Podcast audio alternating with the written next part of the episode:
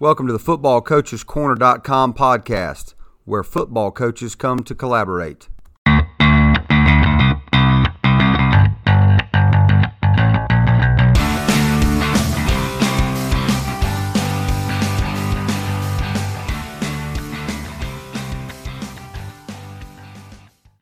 On today's podcast, we're going to discuss what you need to do as your season is coming to an end to prepare for next season.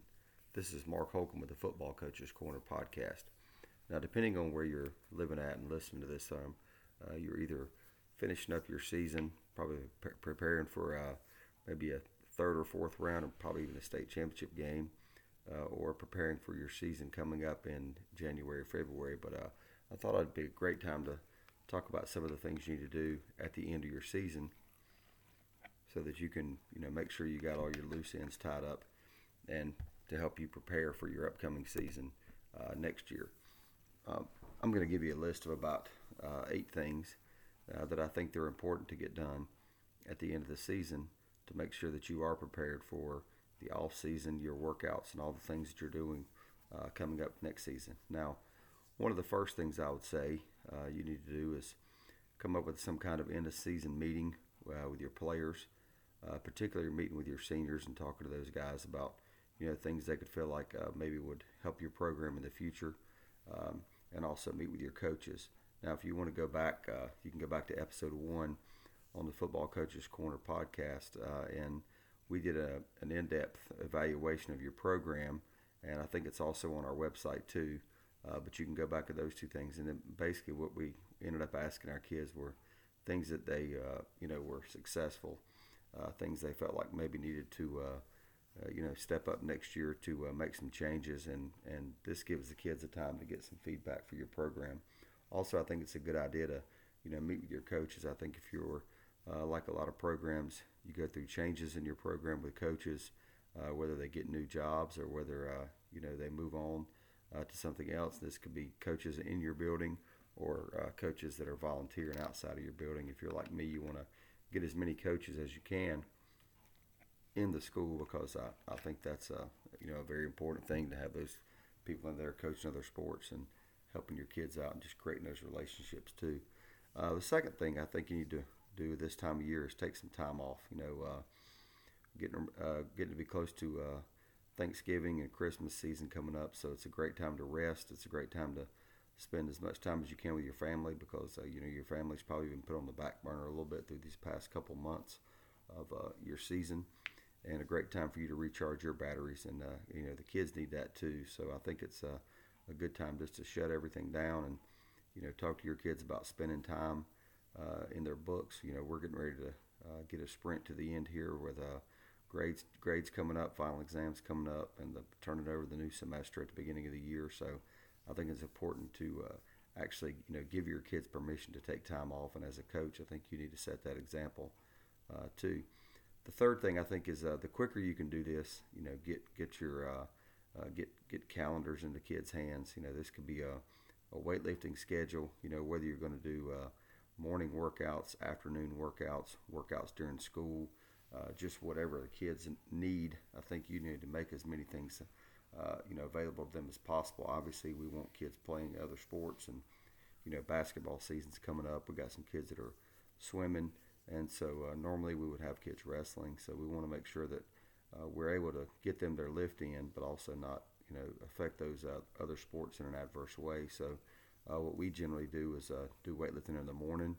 Uh, we have opened up in the in the afternoons in the past too, but we just found that most of our kids would rather lift in the morning uh, the ones that actually weren't lifting during class. So uh, you know that helped out too. One of the you know just a, a, thought I would give out and say that this is a, very important part of this. I think it, if you track player attendance and uh, post that attendance so everybody can see it, I think that works really well for you. you know, in, in terms of peer pressuring your kids into to coming to workouts and just doing the right things after they see their name dropping down the list a little bit, they might decide they want to get back in there. And I think most of your coaches, uh, basketball, baseball, track, wrestling, all those coaches will probably want your kids in the in the weight room too, whether it's in season or out of season. So getting a schedule for those guys, I think, is a, a big thing. Uh, next thing I'd say, work out a calendar. Get the calendar in the kids' hands uh, so that they can, you know, know when to make plans accordingly. And I, you know, this calendar I usually try to give it out to the kids in January, and this covers basically all the way through the next season. So our workouts in the summer, I know with uh, COVID right now, it's kind of a little different, and so your your calendar might have to be a little bit in flux. But uh, I think that's uh, you know a, a, good a good time to uh, you know take these uh, take these plannings and just make sure that that you have uh, you know things set up for your kids so that the parents can plan vacations. Um, you know, I think that's that's a, uh, a, a big issue for us as we want to make sure you know, based on our our summer programs when we can do those. I think getting a calendar in a middle school kids' hands is important too, especially kids that are coming into your program, uh, so that they can see when you want to work out. Uh, now we're fortunate; our middle school is right across the street from us, so we're able to go over and work out with those kids during the the spring. Uh, you know, this year might look a little different since football being the spring for the middle and high school. So, you know, we're hoping to be able to go over there and get involved in, in some of that uh, at the end of their season and try to get make that a seamless transition for those guys. Uh, next thing, and this is kind of, kind of be a, a tough one this year. You know, this is the time of year when you're usually trying to, you know, plan your clinics, plan your staff meetings, uh, or meeting with other staffs. Uh, you know, uh, it's very tough because you know with with football right now you don't know whether you're going to have uh, spring practices. You know it's kind of a frowned upon to bring obviously a staff into your school or for you to go to a staff uh, to another school to meet with them. Clinics are probably most of those are going to be online like they were last year, but you know I think that uh, some of those things you can you can kind of help uh, to go ahead and get organized. You know our staff has uh, we have we have purchased a Glazier Drive this year, and so Glazier Drive has a bunch of different things in there. Uh, and obviously, it's online and everything is done at your pace. So that's just one of the things we've decided to do this year because we don't feel like there are going to be clinics, uh, you know, in the in the future or the near future. I think with a, uh, a lot of these schools shut down, and I think that's probably a good idea. But we want to make sure that our kids keep, uh, our coaches keep learning, and I think that's a a big deal. Uh, you know, generally you're you're probably planning for a, an end of season banquet right now. Probably uh, trying to figure out, you know, exactly what you want to do in terms of uh, your your banquet to celebrate your kids' season or celebrate them, and so that's uh, usually something that we're planning right now. We're also, you know, going back through and cleaning up our communication systems like our Remind apps, and you know, putting uh, what we've basically done with those is put them into graduation years so that we can it's easy to take a group out and put a new group in. Uh, keep your parents uh, separate of those kids too. So we want to make sure that we can, you know, go through and clean up some of those things. Uh, grades, I think grades are are a huge, you know, factor right now. Obviously, we're all battling uh, whether you're, you know, fully remote, uh, fully in school, where you're, you know, A day, B day, whatever it might be. Look at. I think that it's important to, uh, you know, track these grades. our school does a really good job of uh, printing out a, a, form for us each week to look at so that we can keep track of our grades. But in the past, I've used progress reports uh, for the players, and I've just given the players progress reports and told them they had to take them to their teachers and get them signed and get those back into me. Uh, if it's in season, it's usually by Thursday. If it's out of season, it's usually by Friday. And that's part of our team things that we've broken up into, which I'll talk about on a future podcast later. But um, this is a real simple progress reports just kind of a yes no type deal. The kids fill most of it out.